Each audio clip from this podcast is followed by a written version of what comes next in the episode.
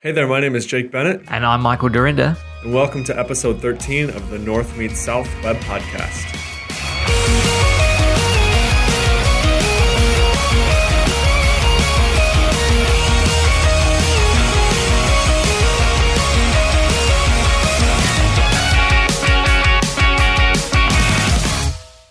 Hey everybody, welcome back. It is Saturday morning here for me. It is Saturday night for Michael, and we are both rocking the hoodies this morning and evening.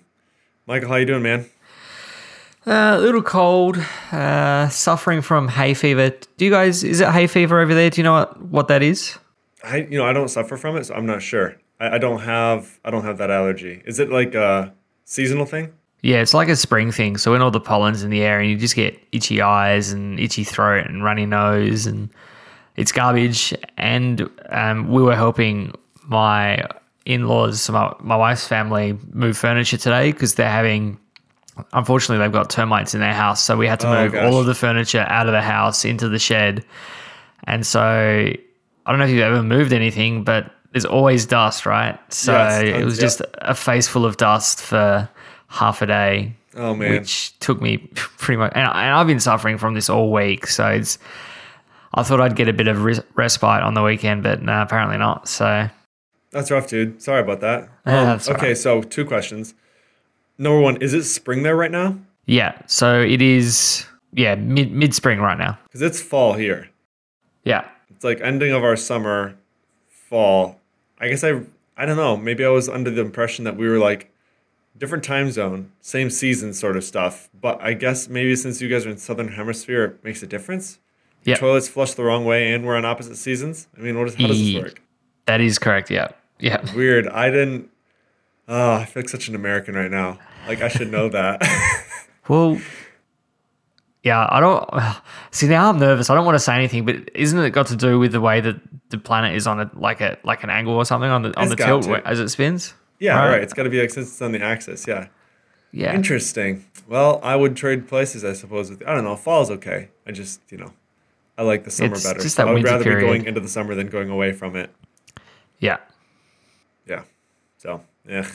Oh, oh, and then the second question was, uh, when you say you moved all of the furniture into the shed, Yeah. uh, do you have like uh, is there another building on the property, or is it literally like, Yeah. like because when I think shed, I think a little shed, like a tiny little shed I keep my lawnmower in, sort of thing. Yeah. So this is like a really, really big shed. As in, you could probably fit, all right, eight, maybe 10 four door sedans in there. Holy crap! So it's like a is it like a barn? Is it that size like thing? Yeah. Lengthwise, it's not like it's not overly tall, but it's it's certainly a very deep shed. Okay. Yeah. Interesting. Are they like what do they use it for when they don't when they're not putting furniture in there? Uh, it's just got tools and miscellaneous bits and pieces in there, I suppose. Nice. Okay. It's largely empty. Like there's there there was just heaps of room in there for us to put you know bags of clothes and desks and you know chests of drawers and things like that. So Well, that's pretty convenient. Yeah, especially when you're needing to move all the stuff out. Oh, I don't know. The last thing I was going to say is I've like I know there are people in the U.S. that have termites and stuff. I guess I've never had to deal with it because I'm maybe a little bit further north. Um, Yeah. But yeah, I've hear I hear that they can be a huge pain. yeah, they basically have to come and rip up all the carpets and they drill holes in the floors and in the walls and they you know they they spray it with some chemicals and things like that. So they've yeah they've had to move out of all of those areas of the house. That sucks. Sorry to hear that. Glad you're able to help. Well, we can uh, go ahead and get started here. We've got a couple things on the list to talk about today. Uh, first one, just kind of relevant to recent news, is the DDoS attacks that kind of happened uh, yesterday that you did not get affected by at all because you are in Australia and you were sleeping. That is correct. Yeah. I woke up to see people's tweets as I was going through my timeline. Oh, GitHub is having issues. Hey, GitHub, are you having issues? Oh, you know, was it Dyn DNS or whatever were being DDoSed and Twitter was down and GitHub was down and whatever else was down. So, Yeah, it was a bad day for developers. yeah, I missed the excitement. Yeah. Yeah. It was funny. I saw a couple people saying like, "Hey, where's our like where's our safe place that we meet if like Slack goes down? like we can't communicate on Twitter, can't get a, get to each other on GitHub. Like where where do we meet in case the end of the world is happening?" Um, so it was interesting. Like you know, I read I just read an article this morning and they were talking about how it was a botnet attack, but the vast majority of the devices that kind of made up this botnet that were throwing this garbage traffic were these Internet of Things devices like DVRs and IP cameras manufactured by this one Chinese manufacturer. So they manufacture these devices and then sell them downstream to you know people who integrate them into their products and, and then sell them to their clients or whatever. Um, so you know, some people were saying like, well, why don't you change the default password or randomize the default password? And um, what this security article is saying is that while they can change the web interface password, that these devices, almost all of them, manufactured by this one Chinese manufacturer, have the ability to get uh, be like gotten to through Telnet or SSH, and that the password and username for those are like literally hard coded and so these devices are, are unfixable essentially. And so these are going to continue to be a threat because they can just be deployed as uh, you know they can be utilized for attacks uh, until they're either unplugged from the internet or replaced with newer technology or something. So right. kind of crazy. Um, hopefully it doesn't continue to be a problem. Yeah because that's you know just all of these things and it's not you know before it was everyone kind of had a computer in their house maybe and it was the computer that everyone used but now you know it's it's fridges and toasters and whatever else and there's four four iPhones and all these other things in your house. It's just it's many more devices that are more susceptible to that kind of attack whereas on your, on your computer you know it's generally managed by Microsoft or Apple or some version of Linux where where their security is pretty tight, and then everyone's got their own passwords, and they try and make it as hard to get in as possible. But these IoT devices, they sort of just sit there and just say hey to anybody who's passing by, and yeah, I guess the big thing is, oh, you know, it's just an IP camera or it's just whatever. People have, I guess, it's it's new for for people, and obviously companies are selling these things and people are buying these things and not enough consideration is going into whether or not they're safe to have out there security wise. And there's always going to be someone out there that's going to, you know, find the worst possible thing to do with them. So, yep, true story. Speaking of uh, Internet of Things devices, you got lights recently, didn't you? Mm. Like little lights. What kind did you yeah, get? so we bought, they're on sale at the moment, um, LIFX Globe, so lifx.com. And we bought a couple of those just just for our bedside lamps in the bedroom because most of most of the other lights in our house we've got like these um, I don't know what they're called. I think they're called oyster lights. So they're like a flat half circle kind of or half sphere kind of thing, but they're very flat. And the LIFX globes are, are kind of large because they're a full, you know, Wi-Fi thing. So we just got a couple to play around with. Um, we just got them in the bedroom, so they do 16 million colors or something like that, and you control it with your phone. Oh, that's crazy. But I, I got them all set up, and I said to my wife, "Oh, I'm, I'm going out to basketball now, but download this app, put it on your phone, and when I get home, I'll set it up for you so that you can control the lights." And I went out and I came back and I said, "You know, have you got the app on your phone? And she goes, Oh, no, I don't really want it on there. I said, Well, how are you going to turn the lights on and off now? And she just leant over and flicked the switch off. I'm like, That, that kind of defeats the whole purpose. you can't control them when the light switches off. No. So she's come around now. She's got the, the app on her phone. But it was funny. I was out at our um, meetup on on Thursday night, and I got a text message from her, and she had taken a picture of the room with the with the light off, and she goes, you know, I wish there was some kind of app that I could control these lights with. And of course, I opened up the app to turn it on and saw that the light was already on because she'd flicked it on herself. So I just turned it off. I thought, that'll teach you. That's funny. nice. That's hilarious. Yeah, that could be creepy. Like if you're at home and all of a sudden lights start turning mm. off and turning on and be like, oh my gosh, what's happening?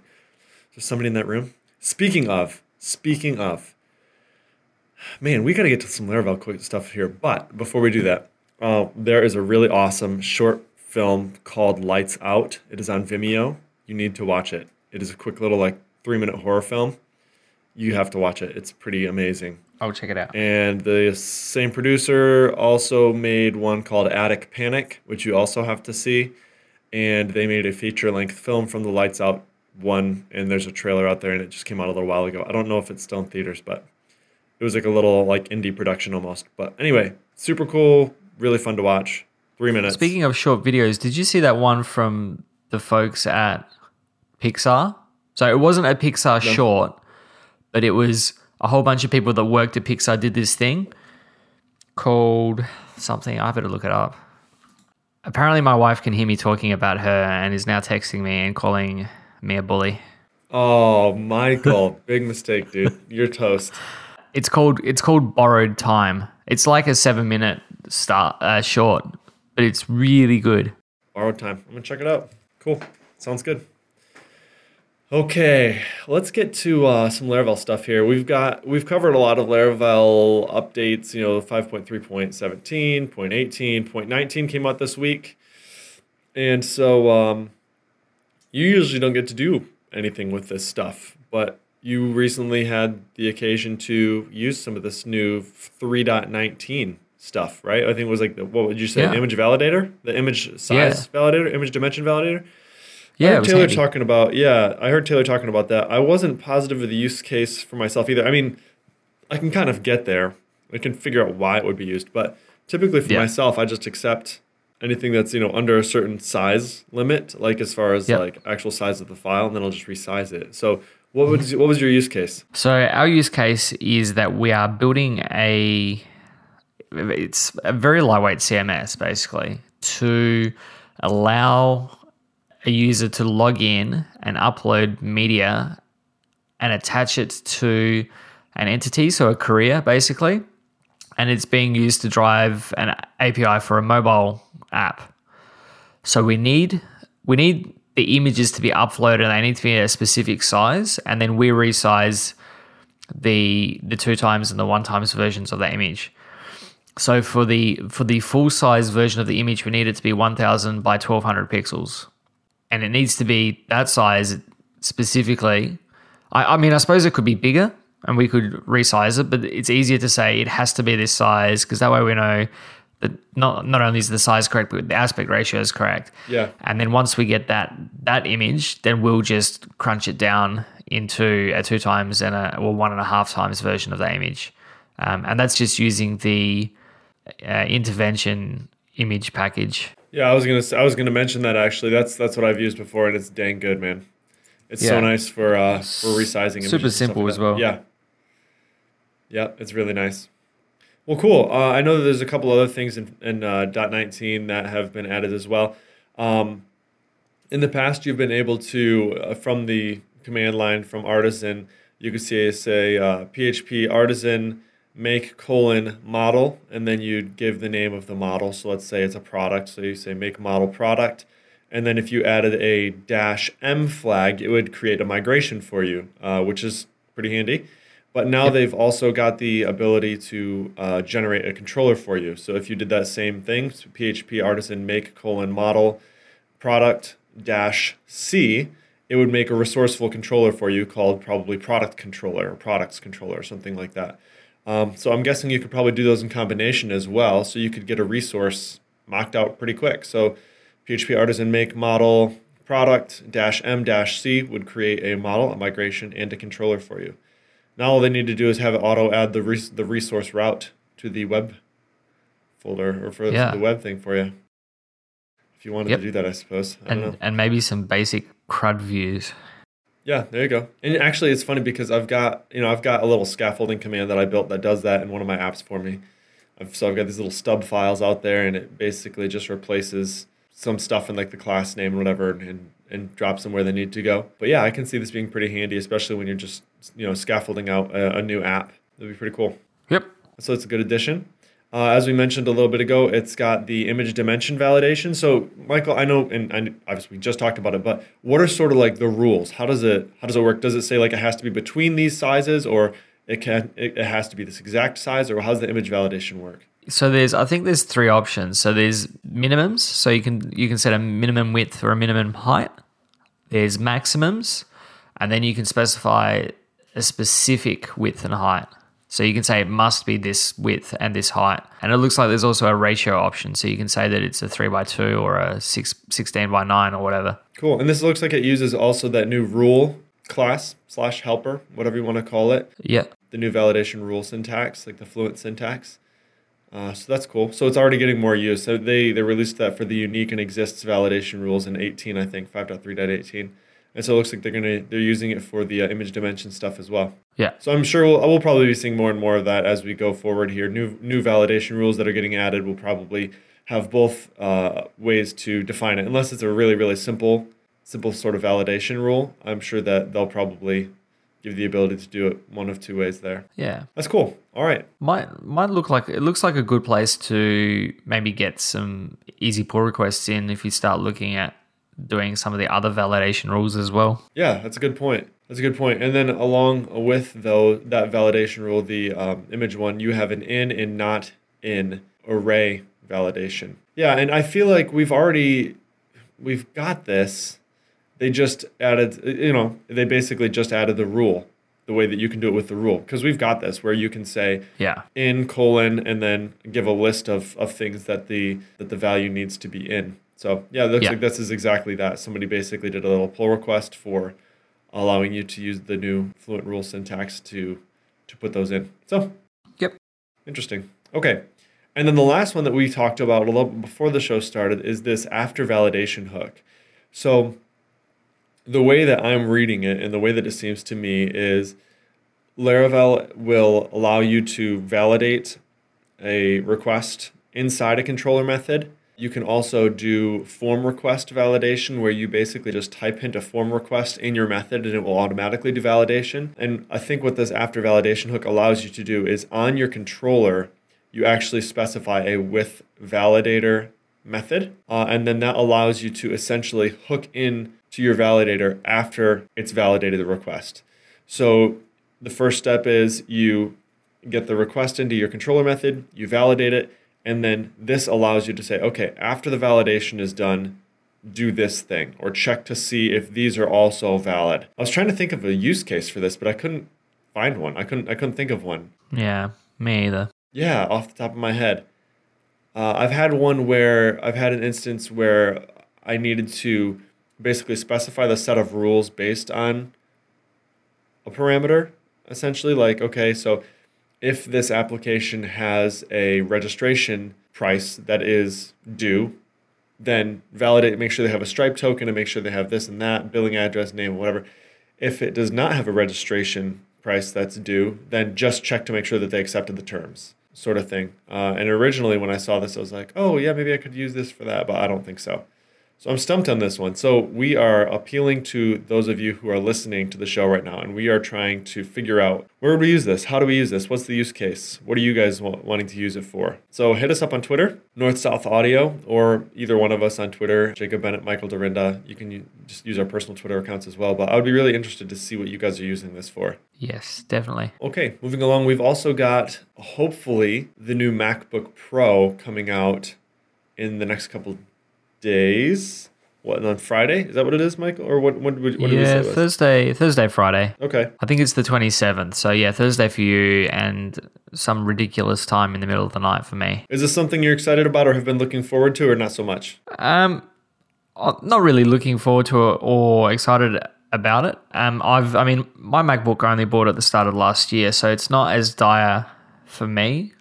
I know that there's plenty of folks. I know that um, you know Adam and, and Taylor and Jeffrey have been tweeting about it, and they've been hanging out for new MacBooks for, for a while. So I'd, I'll probably look at it and see see what it is. It's not likely that I'll get one, but some of the things that, that they were talking about, you know, the rumors that it's going to have some kind of o, OLED touch screen panel on on the keyboard would would be pretty cool, I guess, if my MacBook didn't sit in clamshell mode on my desk 98% of the time. So, That's funny. yeah. I uh to be honest with you, like I we we're gonna get one. I'm gonna get one for work, uh, just because we hired on a junior developer and he's gonna basically inherit my laptop. And poor guy is working on a Mac Mini right now. God bless his Oh, yeah. soul.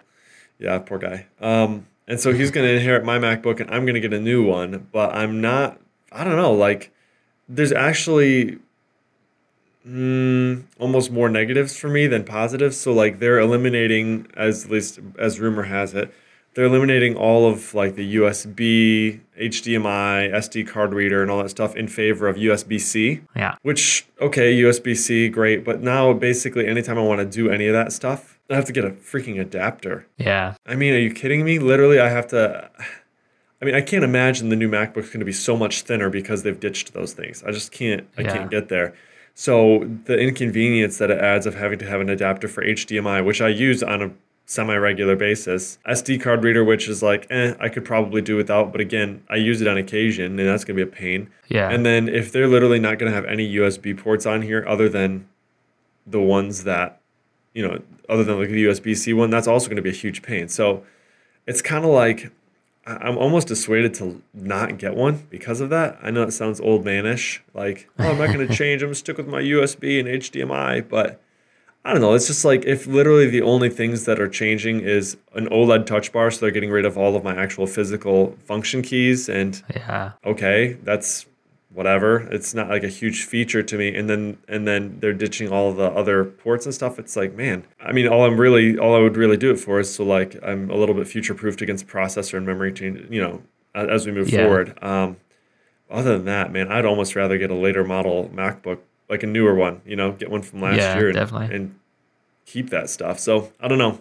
I don't know. I'm not sure. We'll have to see what happens. I mean, as speaking as someone who's got their their MacBook docked all the time, it would be pretty handy to have USB C and then all the sort of dongley things attached to that because then it's only one one cable to plug in, right? When I when I put my MacBook down and then if I want to take it with me, you know, out of out of the house, that makes it easier. But yeah, I, I don't know. I can always claim it on tax if I do. My accountant loves when I give him invoices for things that he can claim for depreciation or work expenses or whatever. So Nice, nice. I've Who done my knows? own. Yeah, yeah. I've done my own taxes for the last couple of years, and so I don't. I probably miss that stuff. And I mean, the good thing is with with most Apple things, you can just sell them on eBay and make your money back. I mean, they hold their Yeah, value very it's well. It's true. It's true. So, who knows? Who knows? We'll find out at the end of the week. We're uh we're gonna run up against some time here, but we've probably got about five or six minutes left. So let's talk about uh, junior developers and onboarding junior developers. So this last it's been two weeks now since we on since we brought on our first junior developer, which would I guess technically made me make me a lead developer here. So previously it's pretty much been myself, my boss, but I've been the only full time developer. So you know part of the problem with that is every new product you make or every new application you make adds maintenance to your workload as well. So you know you have to maintain every application that you create. So it gets harder and harder to to have the time to build new things when you're continuing to have to maintain old things or add new features to older things. And so that was kind of the decision making process we went through when it was like, should we hire a junior developer? Yeah, let's get him on here and then he can help maintain some of this older stuff while I, you know, get to kind of set direction for architecting new applications and things like that. However, it's been, it's been interesting because, you know, I think this this first couple weeks, probably even couple months, is just kind of training time. So it's like you know we brought on the junior developer to really like produ- uh, increase productivity, and I should have known and seen this coming, but obviously it's like drastically decreased for myself because it's it's just the onboarding process. I think uh, of helping him figure out, and there's all the things that you don't even think about you just take for granted. How is it? You know, how do we name our branches when we're when we're creating a new branch? Like, how do we handle pull requests? How do we handle code reviews? What conventions do we use in our code? What is you know explaining what StyleCI is, explaining what Travis CI is, explaining how you you know merge a StyleCI pull request and we use PhpStorm, so helping them get PhpStorm set up, and you know, it's just all the little things that you that you already have set up that you just kind of take for granted that really are, it just take time, just take time to get going. Yeah. Do you guys have like a process that you use to onboard onboard new developers? Uh, yeah, sort of. We don't. I mean, for for the first year or so, it was just me, but we've brought three three new developers on this year. So, um, I, I definitely everything that you've said is very familiar to me. In that, when it's just you, you just inherently know how to do all the things, how you want to do them, and you just go about doing them, and you don't really put too much thought into documenting that process or writing down like you said, how how you're going to do pull requests or how you're going to name your branches and how you're going to lay things out and so on and so forth. So we're sort of getting there now. Um, I grabbed grabbed the team probably about a month ago, and we sat down and we kicked off the process of talking about consolidating our workflows, consolidating the way that we write code, the way that we release code, the way that we do all of that release management. And I wrote about that on .dev a little while ago. That was that was essentially that is pretty much the release process that we follow now. And it works pretty well for us. But then just this week we had probably two or three days of a little bit of downtime where myself and one of the other senior one, one of the new guys, but one of the more senior developers in terms of you know years of experience sat down and we started talking about building a, a base Laravel application that we can use to kick off the way that we do our our projects internally. Um, and then we started talking about you know how are we going to structure code? How do we want our models to look? Where do we want our code to live in terms of folder structure? All that kind of sort of nitty gritty stuff, and as as well as the the higher level kind of talk around practices and things that we will and won't do. So, you know, we're happy to throw calls to models in the controller and things like that, just so that we've got rough guides on how we can develop code. And then, you know, once you've got a, a loose framework for that, it's easy to then develop that with the rest of the team and see what works and what doesn't work. So it's it's going to be a living, ongoing thing, I suppose. Um, but it'll be good because it'll mean that any code that I write, the other members in the team can sort of look at when I'm not there, and, and vice versa with the other members in the team. You know, you don't have too many unique styles or or ways of writing the code, especially if any one of us could be expected to pick up and make changes, say if someone's away or someone's sick or whatever. So yeah, yeah, I think that's kind of the the challenge for me is I pretty much I've been the only one to set or determine the style of the code that we're writing. You know, there's a thousand different ways to write the same piece of code to accomplish this task. But I've, you know, been spoiled in that I haven't really had to defer to anybody else's opinion on that stuff. I've just written it how I've always written it and I, you know, I like the way that it looks and like the way that it reads and whatnot. And so when you have somebody else uh, that's contributing code, obviously you now have to bend a little bit to the way that they do things or the way that they like to do things. And so mm. I read an article recently just kind of talking about code reviews and things like that. And, you know, what they said, what one of the su- suggestions was don't add your two cents. And what they meant by that was if something is pretty good, like if it's acceptable, don't don't add your two cents. Just let it go. Just yep, that looks great. Because what that allows your your, you know, junior developer or whatever discipline you're talking about could be design and stuff like that too it allows them to have ownership of the project, right? If you're changing something every single time they come to you and it's like you're being like nitpicky about it, at some point they're just going to kind of, you know, this is not my project anyway. I'm just going to make some change. I know he's going to change it to whatever he wants anyway, so it doesn't really matter what I do. And then I end up doing twice yeah. the work.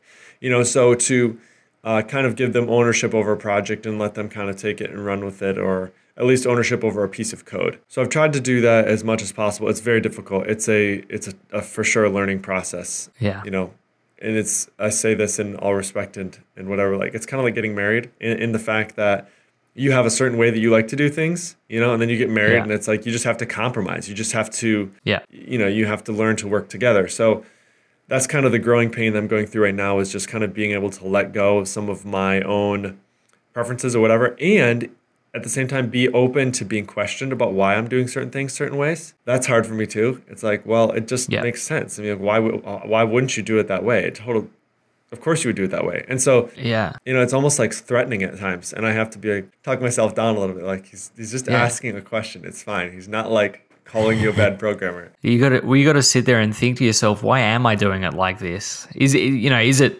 is there a good reason for it? Because sometimes I get asked things and I go, I don't know, because I yeah, and and because a lot of the time it comes down to because I like how it looks or yes, it seems easy, and you don't realize that because you've been doing it for for so long that sure it makes sense to you, but doesn't make sense to someone else. So. And, and that's why I say that all of this is living, breathing stuff. You know, as as we as you introduce more people to a team, you get more sets of eyes on it, you get more opinions about it, and then you've got to think, you know, what does the team want to do? Yeah, I know it's hard. So it's like I it's good. It will be good. It's just the it's the time investment up front. I think Um, and we'll eventually get to the point where I'm able to just say, okay, go do this, and he can kind of go off and do it. And we're actually sort of getting to that point with some of the stuff already, like with, you know, he he's not a Laravel dev necessarily. Uh, he's worked with some frameworks before in PHP, but he's a fan of like PHPUnit and testing and things like that. So one of the things I was able to do when he first came on was say, here's a project, this is yours, here are some tests that need to be written, write these tests, and basically learn this code base top to bottom. And, and like if any changes need to be made this is yours. This is your baby now. So it's kind of nice to be able to like hand some of that stuff off and just be like yep you should know this thing backwards forwards. We're going to do a laravel shift on it. You get to dig in all the, all the internals and stuff and do that. So yeah i think as time goes on and i'm able to do that with more and more stuff i should be able to gain back some of that efficiency to to go after some of these new projects but anyway, if you guys have any uh, suggestions out there for doing good code reviews and not being insulting and being a generally nice person when it comes to doing that stuff, I'm not. A, I'm not saying I'm a jerk. I'm not saying that. I'm just saying you know being careful with how you construct your feedback and things like that. Feel free to hit us up on Twitter. I would appreciate your feedback. So. I think that about wraps it up for this episode, Michael. You got anything else you want to talk about? Um, no, I think that is that is probably a wrap. All right, teach us a teach us an Australian word. Teach you an Australian word. What's a good Australian phrase? And I'll try and say it live on the air here. Geez, you put me on the spot. Tell you what, if you if you keep this attitude up, we're gonna have a bit of a Barney. a, a Barney? What's a Barney? A Barney. We're gonna have a fight. Okay. All right. We're gonna have a Barney next episode. All right, man. Good talking to you. Thanks for uh, taking you some too. time up, man. Uh, so thanks everybody for listening to the show. This is episode 13, so you can find the show notes for this episode at northmeetsouth.audio slash 13. Of course, if you have any suggestions, any uh, questions, anything you'd like to ask us for future episodes, you can hit us up on Twitter at North South Audio. And if you like the episode, please feel free to give us a five star rating or four and a half. We'd even accept that four and a half star rating if you can do that on iTunes or your podcatcher of choice. Thanks everybody for listening. We'll talk to you soon. Yeah.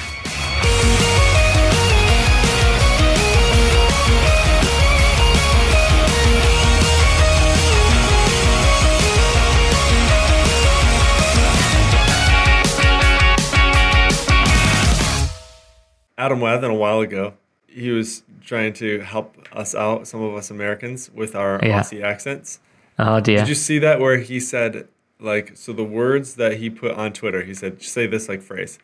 And the phrase was rise up lights. So it was rise up lights. Razor blades. Razor blades. Isn't that hilarious? rise up lights. I thought that one was pretty good. I laughed really hard when I finally figured that out. I was like, rise up lights, what is that? and then once you hear it, then you can actually say it like an Aussie. Rise Up Lights. like, much, yeah, much closer than your podcast last week.